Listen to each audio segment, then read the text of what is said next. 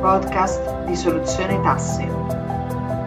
Episodio 34. Buoni pasto, fringe benefit e welfare. I tre strumenti per abbattere le tasse. Eccoci qua, ciao a tutti, benvenuti a questo nuovo webinar organizzato da Soluzione Tasse. Un grandissimo piacere essere qua con voi. Per chi non mi conoscesse, io sono Gianluca Massini Rosati, sono il fondatore, il presidente eh, di Soluzione Tasse. Soluzione Tasse è ormai una delle più importanti aziende di consulenza, soprattutto in ambito eh, fiscale in Italia. Eh, non lo dico chiaramente per, per, incensarmi, lo dico perché ormai siamo anche quotati in borsa, quindi senz'altro una delle più grandi aziende appunto di consulenza in Italia. Quello che facciamo è portare nelle piccole e medie imprese quegli strumenti di, di pianificazione fiscale che normalmente vengono utilizzati dalle grandi multinazionali. Quindi abbiamo un team di professionisti, commercialisti, avvocati, consulenti del lavoro, abbiamo anche un ex capitano della Guardia di Finanza che collabora con noi e grazie a questo trust di cervelli, quindi a, questa, a questo insieme di, eh, di, persone, andiamo a portare appunto anche nelle piccole e medie imprese quegli, quegli strumenti, quelle strategie che di solito, sapete, le grandi aziende usano anche per ridurre il carico del fisco, per mettere a riparo il proprio patrimonio. Entriamo subito nel vivo anche di questo webinar. Ecco qua quindi l'intervento, l'intervento, di oggi, come vedete parliamo di buoni pasto, di fringe benefit, in generale di welfare aziendale, quindi capiamo anche come utilizzare questi strumenti e farò degli accenni anche ad altri strumenti ovviamente per capire come appunto ridurre il, il carico del fisco, ridurre anche e soprattutto il famoso cuneo fiscale, no? perché sappiamo tutti quanti che sulle, sulle buste paga, sui compensi che paghiamo ai nostri eh, collaboratori, ai nostri dipendenti e anche agli amministratori chiaramente delle nostre aziende, paghiamo di fatto anche imposte e contributi che, che, che di fatto costituiscono appunto il cuneo fiscale. Eh, inoltre dobbiamo considerare che eh, arrivati alla fine dell'anno eh, facciamo un po', molto spesso un po' di conti e ci, ci, accorgiamo anche delle imposte che andiamo a pagare, no? quindi molto, molto spesso arrivati a, in questo periodo dell'anno eh, magari qualcuno fino adesso non ha fatto troppo controllo gestione, non ha controllato il conto economico, inizia un po' a tirare, diciamo così, una riga ed inizia ad accorgersi che eh, insomma, ci stanno un sacco di imposte da pagare. Questo molto spesso succede anche quando magari non c'è un rapporto così stretto con il proprio commercialista, no? magari molte aziende si ritrovano a utilizzare il commercialista come, eh, diciamo così, come, come un contabile, non come, come, un consulente, quindi gli portano semplicemente gli mandano insomma, tutti i documenti per, per, la contabilità, ma magari si sentono curi una volta all'anno e tendenzialmente quando è troppo tardi, cioè quando poi è lui che mi manda l'F24 per versare le imposte, i contributi, via discorrendo. Ecco, questo è molto importante, magari è meglio evitarlo perché non dobbiamo aspettare che, che ci tocchi il portafoglio per, come dire, interessarsi anche della nostra situazione fiscale e della nostra pianificazione fiscale, perché poi la situazione fiscale è quella che ci ritroviamo quando non facciamo un'attenta pianificazione fiscale e purtroppo molto spesso questa cosa, questa cosa, non accade perché non ci sono dei veri e propri incontri anche eh, periodici che quindi permettono di programmare il futuro in, in, collaborazione con il proprio commercialista. La figura del commercialista è determinante per un imprenditore e, e ve lo dico anche eh, per esperienza personale. Voi sapete se mi conoscete da un po', magari sapete che non sono un commercialista, eh, ma sono un imprenditore che guida un'azienda anche composta da tanti commercialisti e, e quindi da, da, dal lato mio non guardo le cose soltanto con l'occhio del, del, consulente, ma guardo le cose con l'occhio dell'imprenditore, che però chiaramente fa anche, fa anche in qualche modo consulenza ai propri clienti. E, è molto importante quindi il rapporto che si crea con il commercialista se si vuole anche trovare delle strategie per ridurre il carico fiscale. Il nostro commercialista deve essere un nostro business partner, quindi con lui dobbiamo avere un rapporto stretto e soprattutto programmare degli incontri periodici. Altrimenti quello che purtroppo molto spesso accade in questi periodi storici verso la fine dell'anno è che tendenzialmente eh, molti imprenditori li vediamo si rifanno a pratiche ovviamente eh, scorrette per cercare di ridurre un po' il carico fiscale, quella più comune che purtroppo vi di vedere, sicuramente non sarà il caso vostro che siete collegati in questo momento, ma purtroppo ogni tanto ci capita di vedere anche delle, delle false fatture, dei bilanci un po' truccati, dei cambiamenti sulle rimanenze, e ovviamente sono tutti comportamenti assolutamente sbagliati perché quei comportamenti lì che a volte vengono utilizzati per abbattere il carico fiscale chiaramente non hanno nulla a che vedere con la pianificazione fiscale, sono dei reati, molto spesso sono dei reati, a volte sono magari comportamenti illeciti, a volte sono proprio veri e propri reati, quindi anche punibili penalmente e, e di conseguenza sono dei comportamenti da, dai quali dobbiamo assolutamente starne fuori e, e starne lontani tutto quello che viene utilizzato, tutte le strategie che vengono utilizzate per ridurre il carico del fisco devono essere fiscalmente inattaccabili. Questo è qualcosa che ehm, che, che noi diciamo sempre in soluzione tasse, qualsiasi tipo di strategia deve permettere all'imprenditore di dormire sonni tranquilli, perché poi quando arriva il fisco, ricordatevi che non è un se, ma è un quando, quando arriva il fisco non dobbiamo avere timore del fisco di quello che ci può succedere, dobbiamo essere sereni ad affrontare qualsiasi tipo di verifica fiscale perché vuol dire che abbiamo rispettato fedelmente le, le regole e ci siamo eh, diciamo, messi in una condizione di essere fiscalmente inattaccabili. Eh, per fare questo, per fare un esempio anche di questo, parliamo oggi dei buoni pasto e hanno per esempio questi buoni pasto dei vantaggi fiscali decisamente interessanti, perché tanto per cominciare sono deducibili al 100% ai fini delle imposte dirette, quindi IRES, IRAP, oppure se società di persone anche IRPEF, vengono dedotti al 100%. Scontano un IVA del 4%, quindi anche questa è interamente detraibile. Eh, ci sono anche delle, diciamo, sono più economici rispetto alle indennità che vengono pagate in buste paga, tra poco lo vedremo, e sono spendibili praticamente in tutta Italia anche online e possono essere concessi anche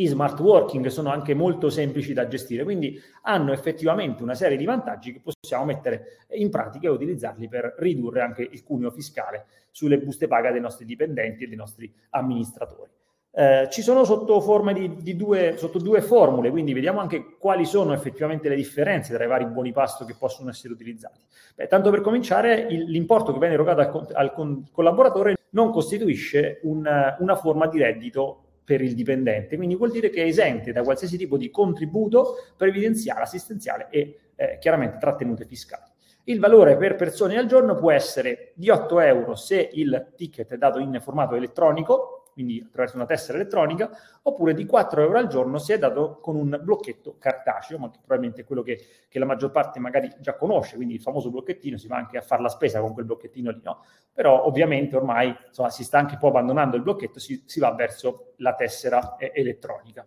Qual è la differenza anche dal punto di vista economico dell'utilizzare la tessera rispetto al, al blocchetto? Beh, tanto per cominciare, iniziamo a capire cosa accade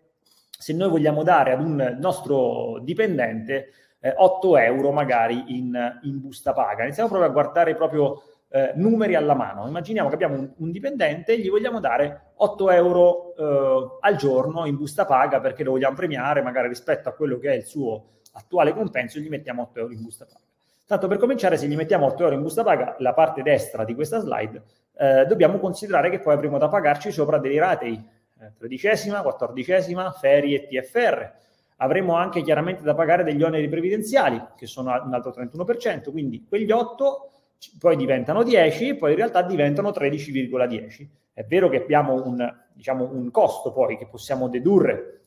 ai fini IRES ed IRAP, quindi andiamo a togliere un 3,14 euro di IRES, andiamo a togliere un 0,43 di IRAP, questo è un conteggio chiaramente basato sulle società di, eh, di capitali, e quindi su, se avessimo 10 dipendenti, e eh, diciamo così andassimo a fare, a, a, a, inserire questi 8 euro in busta paga per questi 10 dipendenti, avremmo un costo aziendale annuo pari a 24.283, che vuol dire che quegli 8 euro in realtà non, a noi azienda non ci costano 8 euro, quegli 8 euro ci, hanno un costo effettivo per l'azienda pari a 9,53 euro e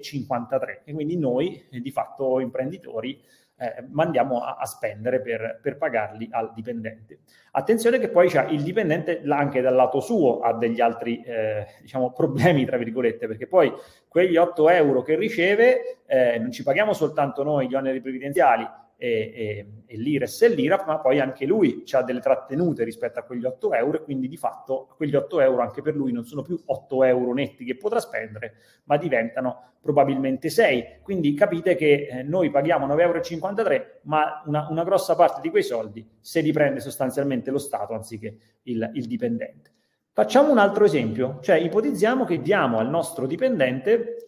dei ticket restaurant da 8 euro, in questo caso eh, però in formato cartaceo. Quindi sui primi 4 euro non, diciamo così, non, non, si paga nulla perché effettivamente i 4 euro sono esentasse, sono esenti da, da una serie di, di, eh, di, costi anche fiscali. Su, su, una parte invece chiaramente, è, come abbiamo detto prima, il limite del cartaceo è 4 euro, ma noi stiamo facendo un paragone ad 8, quindi essendo un paragone su 8, 8 contro 8, no, per, per fare anche un conto corretto, eh, sui 4 euro eccedenti rispetto ai 4 euro del cartaceo, consentiti per il cartaceo, abbiamo comunque da pagare dei ratei, degli oneri previdenziali, chiaramente abbiamo dei benefici fiscali, cioè delle riduzioni dal punto di vista fiscale, perché sono dei costi per l'azienda che possiamo oh, dedurre e alla fine però quel costo aziendale con i soliti 10 dipendenti non è più 24 ma diventa 18,9. Quindi effettivamente anche se anche con il ticket restaurant cartaceo potremmo andare a, a, di fatto ad avere un beneficio perché anziché spendere eh, 9,53 euro come costo azienda effettivo parlo, quindi nella casella rossa, l'azienda andrebbe a spendere 7,42 euro, quindi comunque avrebbe un vantaggio fiscale notevole. È vero che eh, un vantaggio economico che deriva chiaramente dal vantaggio fiscale. È vero che il dipendente, anche in questo caso, andrebbe a pagare qualche, ehm, qualche onere su questo, ma comunque di fatto rimangono molto più netti per lui e soprattutto costano meno per l'azienda. Ma andiamo a guardare anche che cosa accade se noi al dipendente gli diamo invece un ticket elettronico da 8 euro. Facciamo lo stesso identico paragone con gli 8 euro dati in busta paga e noi questo che quindi ci costano all'azienda 9,53 euro. Se invece gli diamo 8 euro di eh, ticket restaurant a quel dipendente e gli 8 euro di ticket restaurant elettronico sono 8 euro netti di capacità di spesa, quindi lui materialmente prende questi 8 euro e si compra il panino piuttosto che si fa la spesa con quegli 8 euro e vedete che non ci sono rate di tredicesimo, quattordicesimo e ferie, non ci sono oneri previdenziali, chiaramente l'azienda quegli 8 euro se li può dedurre come costo, quindi recupera l'IRES e recupera l'IRAP, e se andiamo a vedere il costo effettivo la, dell'azienda per quegli 8 euro è 5,77 euro. Quindi capite che rispetto ai 9,53 euro per ogni volta che do, che avrei dato 8 euro in busta paga a quel dipendente, gli posso anziché avere un costo di 9,53 ho un costo di 5,77. Quel dipendente, anziché a fronte dei miei 8 euro avere 6 euro di capacità di acquisto, ha 8 euro di capacità di acquisto, quindi ha una capacità di acquisto integrale. Quindi il vantaggio di utilizzare ticket restaurant elettronico è estremamente interessante, perché se faccio 8 euro al giorno per 20 giorni lavorativi sono 160 euro al mese che di fatto quel dipendente si porta a casa ma all'azienda non costano 160 euro effettivamente, perché se poi vado a guardare il beneficio fiscale, quindi faccio 5,77 per 20, mi ritrovo che l'azienda ha un costo di 115, quindi premia il dipendente dandogli 160, ma effettivamente l'azienda sta tirando fuori 115, quindi ha un vantaggio notevole che viene proprio dagli aspetti fiscali. Questo è un esempio, eh, molto anche semplice se vogliamo, che deriva dall'utilizzo di uno strumento semplicissimo, la maggior parte di voi sono convinto che eh, conosce già i ticket restaurant, però magari molti non lo utilizzano. Però attenzione perché quando iniziate ad avere qualche decina di dipendenti, anche utilizzare i ticket restaurant può essere eh, un aspetto interessante, perché insomma se fate la moltiplicazione di, questi, di questi 8 euro per tutti i dipendenti e per tutti i mesi, alla fine sono un sacco di soldi che l'azienda chiaramente si può risparmiare e può, te, può investire magari eh, su qualcos'altro, perché non sulla sua crescita. Ricordiamoci che quando l'azienda ottiene i vantaggi fiscali non è soltanto per permettere all'imprenditore di, di avere una macchina più grande o farsi una vacanza più bella, ma è anche un modo chiaramente per trovare per la propria impresa delle nuove risorse per poter investire, per poter crescere più velocemente e quindi anche fare qualcosa in più e poter acquisire quel di mercato e, e scalare il proprio business. Vediamo anche, allarghiamo però un po' anche il ragionamento, quindi anziché fermarci soltanto al discorso del ticket restaurant, vediamo qualche altro esempio che, ehm, che possiamo, appunto, su cui possiamo ragionare in, in merito all'utilizzo di strumenti che permettono di ridurre il cuneo fiscale. Quindi come ho detto fin dall'inizio, il cuneo fiscale è quella, perce- quella diciamo, differenza economica che c'è tra quanto l'azienda spende e quanto il dipendente riceve. Quindi se diamo 1000 euro, se il dipendente si prende un bonifico, gli arriva sul conto corrente 1000 euro netti, sappiamo perfettamente che, che l'azienda ha probabilmente speso almeno oltre 2000 euro. No? Quindi questa differenza che sta nel mezzo, oneri contributivi o oneri fiscali, sono il cosiddetto cuneo fiscale. Quello di cui stiamo parlando, quindi quello che l'esempio che è stato fatto poco fa dei ticket restaurants, è un, un modo per chiaramente ridurre questo cuneo fiscale. Adesso lo introduco un altro, così magari possiamo anche eh, completare un po' il quadro e magari accendere qualche altro,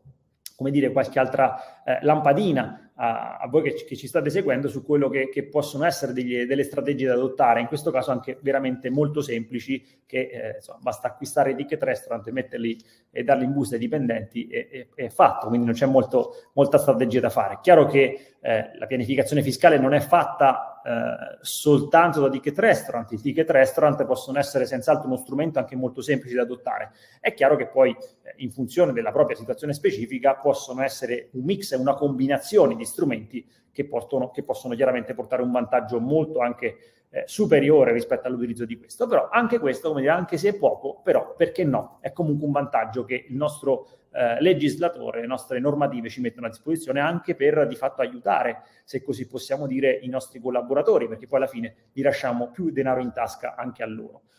Iniziamo a capire anche eh, che cosa ci fanno effettivamente i nostri collaboratori con il loro stipendio, perché facendoci questa domanda possiamo capire anche qualcosa in più che, che tra poco vi spiego. Uh, se noi prendiamo, questo, questo, questa informazione presa dall'Istat, se noi prendiamo un, um, uno stipendio, qualunque stipendio che noi paghiamo ai nostri collaboratori, ma potenzialmente se guardiamo la lista vale anche per noi imprenditori o per gli amministratori, quindi più o meno eh, con, con, i soldi che riceviamo dalle nostre aziende più o meno ci facciamo tutti la stessa cosa, ci paghiamo l'affitto il mutuo, ci compriamo prodotti e servizi per la casa, ci mangiamo, quindi alimenti e bevande, eh, ci vestiamo, chiaramente dobbiamo anche prenderci eh, qualche vestito, abbigliamento, un po' ci sta, trasporti. Eh, io stamattina mi sono preso un treno per attraversare mezza Italia, quindi normalmente è normale prendere dei, eh, dei trasporti. E chiaramente i bambini vanno a scuola, all'asilo, all'università, in base a quanto sono grandi. Eh, spendiamo per i ristoranti, per lo sport, per la palestra, per le vacanze, per chiaramente i servizi eh, sanitari. Quindi più o meno tutti noi utilizzano le, più o meno le stesse cose e se vediamo c'è un 30-45% di quello che noi prendiamo ogni mese che va a finire in queste categorie. Vediamo di capire che cosa accade quindi per, um, per quanto riguarda invece questo cuneo fiscale nostri, sugli stipendi dei nostri collaboratori. Come dicevo, un 30% de- degli stipendi che paghiamo vanno a finire in trasporto, in istruzione per i figli, sport, cultura, vacanze, salute e via discorrendo, magari assistenza anche anziani, ovviamente anche questo impatta molto. Cosa si può fare? Beh, una soluzione per ridurre il costo del lavoro è utilizzare uno strumento che si chiama welfare aziendale. È uno strumento uh, di remunerazione che è alternativo complementare, cioè che vuol dire che invece di erogare denaro o aumentare lo stipendio ai nostri collaboratori, potremmo eh, fornire dei beni e dei servizi che evitano, eh, di fatto ci permettono di evitare la tassazione contributiva e fiscale. Quindi eh, permettono di evitare tassazione contributiva e fiscale sia all'azienda che al collaboratore e eh, però lui ha comunque potere di spesa, ha comunque questi servizi. Spiego ancora meglio questo concetto. Abbiamo un nostro collaboratore che magari ha bisogno, non so, di una visita specialistica da un ortopedico, faccio l'esempio, lui va dall'ortopedico e quella ricevuta dell'ortopedico, anziché pagarla lui con i soldi che ha preso dallo stipendio, la acquista attraverso i crediti che aveva a disposizione su una piattaforma, sulla nostra piattaforma di welfare aziendale. Quindi tecnicamente è l'azienda che paga per lui questo servizio, quindi questa visita specialistica, e lui ha il beneficio di questa visita specialistica. Perché facciamo un ragionamento. Se io devo dare, eh, magari se io fossi un dipendente di un'azienda e eh, prende i suoi 2.000 euro al mese, magari di questi 2.000 euro al mese, 100 euro li utilizza per l'abbonamento in palestra io dipendente ho interesse a prendere quei 100 euro per potermi permettere l'abbonamento in palestra o ho interesse per, di avere l'abbonamento in palestra? Tanto lo pago tutti i mesi quell'abbonamento in palestra. Quindi se sono io che con i soldi netti pago l'abbonamento alla palestra, oppure è direttamente la mia azienda che paga per me l'abbonamento in palestra, fondamentalmente a me non cambia niente, perché tanto quei 100 euro li ricevevo e li davo alla palestra, se glieli dà direttamente l'azienda, a me non cambia assolutamente niente. Quindi questo è il ragionamento di fondo che sta proprio sotto il welfare aziendale. Perché se abbiamo visto un 30-45% dello stipendio va a finire in una serie di eh, ambiti, di, di ambiti di spesa che possono rientrare all'interno del welfare aziendale. Cioè vuol dire che l'azienda può pagare per conto del dipendente questi servizi e questi beni, il dipendente ne beneficia comunque e ci sono dei vantaggi per entrambi. Adesso ci arrivo, lo spiego ancora meglio eh, no, lo spiego ancora meglio. Questo è quello che accade dal punto di vista pratico. L'azienda mette a disposizione una piattaforma, quindi l'azienda ha questa piattaforma dove fa una ricarica di fatto un credito, quindi fa su un bonifico, quant'è? Ho 5 dipendenti, devo mettere eh, 500 euro a dipendente, faccio l'esempio di welfare aziendale, benissimo, 500 euro per 5 dipendenti sono 2500 euro, quindi l'azienda fa una ricarica sulla piattaforma. A quel punto ogni dipendente ha il suo accesso alla piattaforma, vedrà il suo borsellino con 500 euro, faccio l'esempio, e potrà acquistare con quei 500 euro tutto quello che la piattaforma gli mette a disposizione. e possono essere, boh, ovviamente in palestra ho fatto l'esempio prima, le visite specialistiche, piuttosto che chiedere dei rimborsi magari per, eh, per la badante, piuttosto che per la nanni, di, la nanni dei bambini, oppure può pagarsi magari anche degli acquisti su Amazon, piuttosto che può pagarsi anche una vacanza, perché anche lì, eh, cioè, insomma, se io sono, fossi un dipendente, la, prendo la moglie, prendo i miei eh, due figli, andiamo in vacanza magari spendo, non so, 3.000 euro per la vacanza, anziché pagare con i miei 3.000 euro presi dallo stipendio, dove ho avuto cuneo fiscale, quindi di fatto sono 6.000 euro di ricchezza, ma me ne sono rimasti 3.000 da spendere, è l'azienda che direttamente paga questa vacanza per me. E anche l'azienda chiaramente se la può dedurre all'interno di questo piano di welfare aziendale che ora vi vado a spiegare, e quindi tutti e due abbiamo un vantaggio. Lo sto spiegando in ottica di dipendente, ma attenzione perché questa cosa vale anche per gli amministratori. Quindi se io sono il, me- il presidente del consiglio di amministrazione di Soluzione Tasse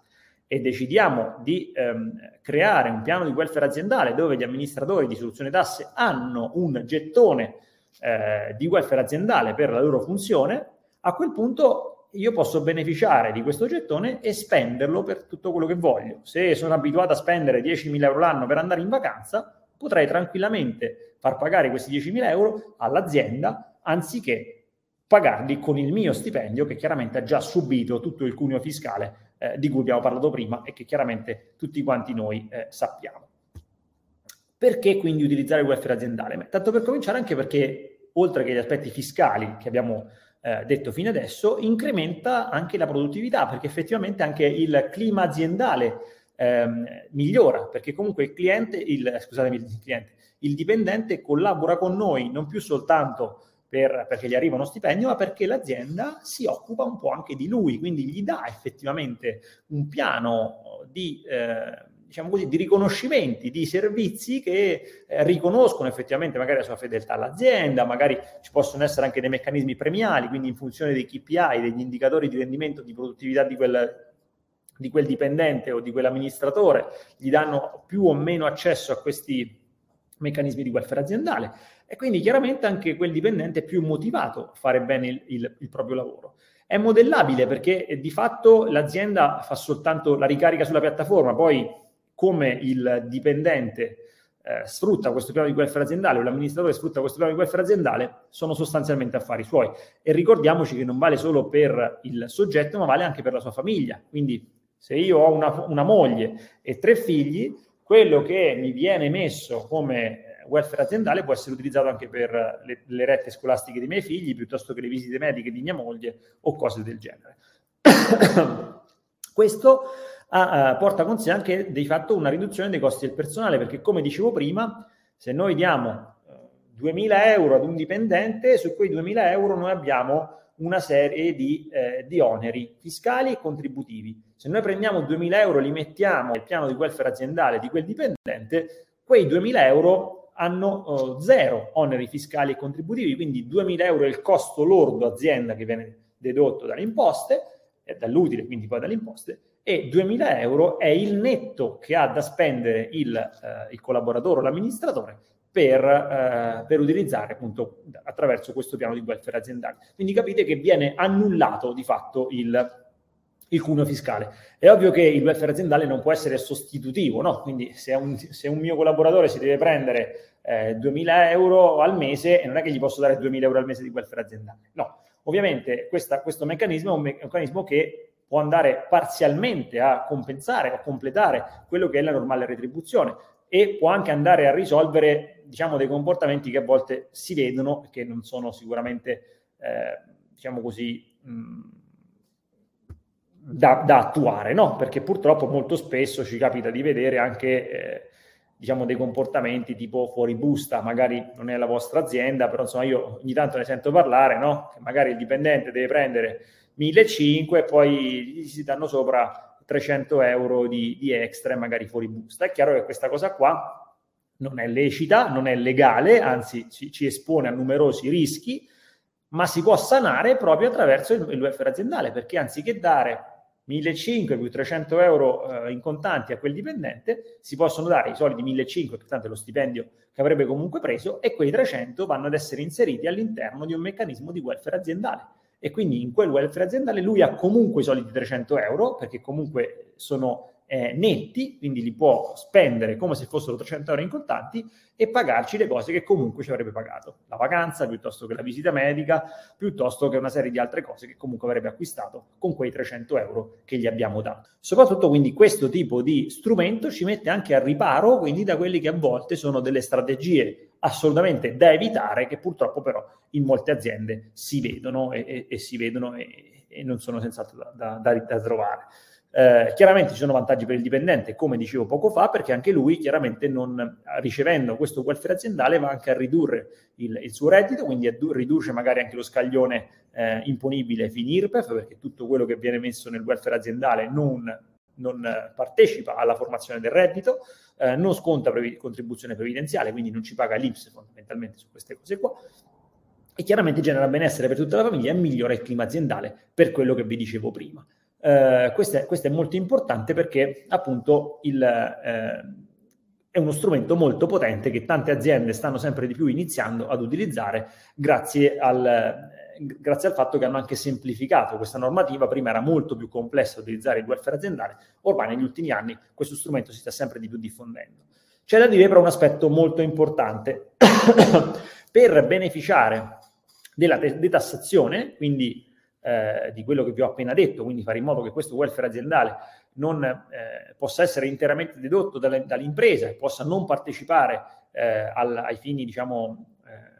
dei redditi per, per, della composizione del reddito per i dipendenti, deve essere attuato all'interno di un, ehm, di un piano di welfare aziendale. Quindi c'è bisogno di fare, eh, diciamo così, un, un documento di fatto un, una sorta di contratto eh, all'interno dell'azienda dove vanno ad essere regolamentati tutti questi benefit che noi andiamo a dare ai nostri dipendenti. È molto importante che questo welfare aziendale sia dato alla generalità dei dipendenti o a categorie omogenee degli stessi. Questo deve essere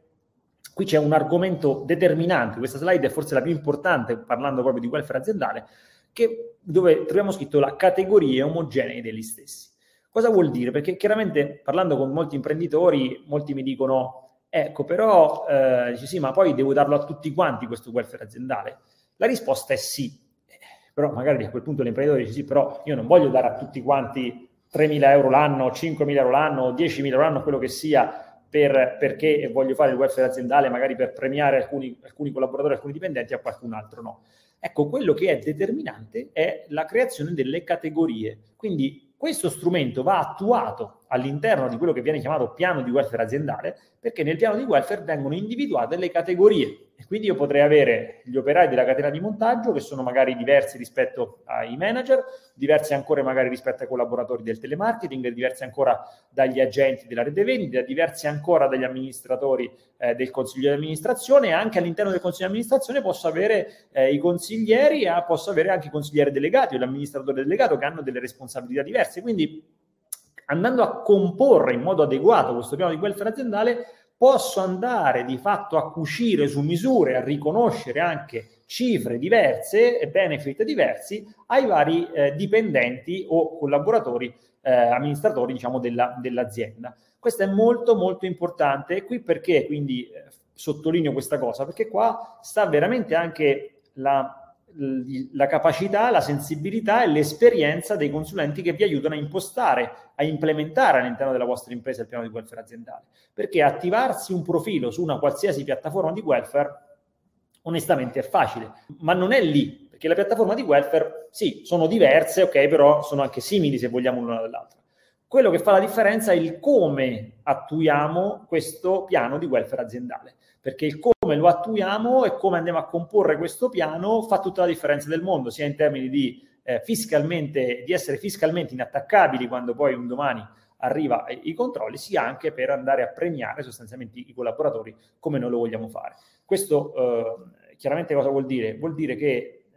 non che dobbiate obbligatoriamente rivolgervi a, a soluzione tasse per, per applicare il, il, piano di welfare aziendale, però è importante che vi rivolgiate a consulenti di lavoro che siano esperti di, di welfare aziendale. Perché magari eh, se voi avete già un vostro consulente del lavoro, è normale, se avete dipendenti o, se, o avete dei consigli di amministrazione che vi dovete far fare un cedolino paga, è normale avere un, un consulente del lavoro. Se però questo consulente del lavoro, magari sono dieci anni che lo conoscete, non vi ha mai proposto il welfare aziendale, magari chiedetevi come mai. Cioè, potrebbe anche essere che questo consulente del lavoro non ha mai eh, fatto piani di welfare aziendale. Ecco, allora, se, non, se, se, non, se questo consulente del lavoro non è solito, non è abituato a fare piani di welfare aziendale, lo dico con estremo rispetto, magari un professionista super preparato, magari non andrei da lui eh, a fare un piano di welfare aziendale. Cioè, nel senso, se uno è un grandissimo chirurgo ortopedico, però io ho un problema al dente, lui è il miglior chirurgo ortopedico della mia città, però magari preferisco andare dal dentista anziché da quel chirurgo ortopedico. Sono entrambi chirurghi, sono entrambi medici plurilaureati in medicina, però ognuno ha le sue specializzazioni. Quindi è importante che anche per attuare quindi queste strategie poi vi rivolgiate a dei professionisti che hanno questo tipo di capacità, perché anche il piano di welfare aziendale è un documento dove dentro si nascondono una serie di piccoli dettagli che fatto bene è, è uno strumento fantastico, grandissimi vantaggi per tutti,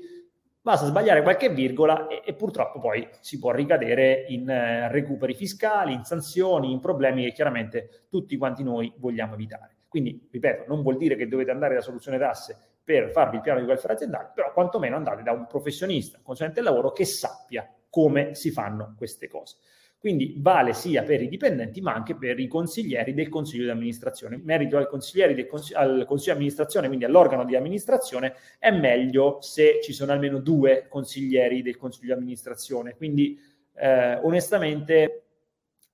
questa ormai è, diciamo, è dottrina, è giurisprudenza, nel senso che è certo che gli amministratori del consiglio di amministrazione eh, possono beneficiare del, del welfare aziendale, eh, non ci sono ancora sentenze che dicono che l'amministratore unico può beneficiare del, del, del welfare aziendale. Quindi magari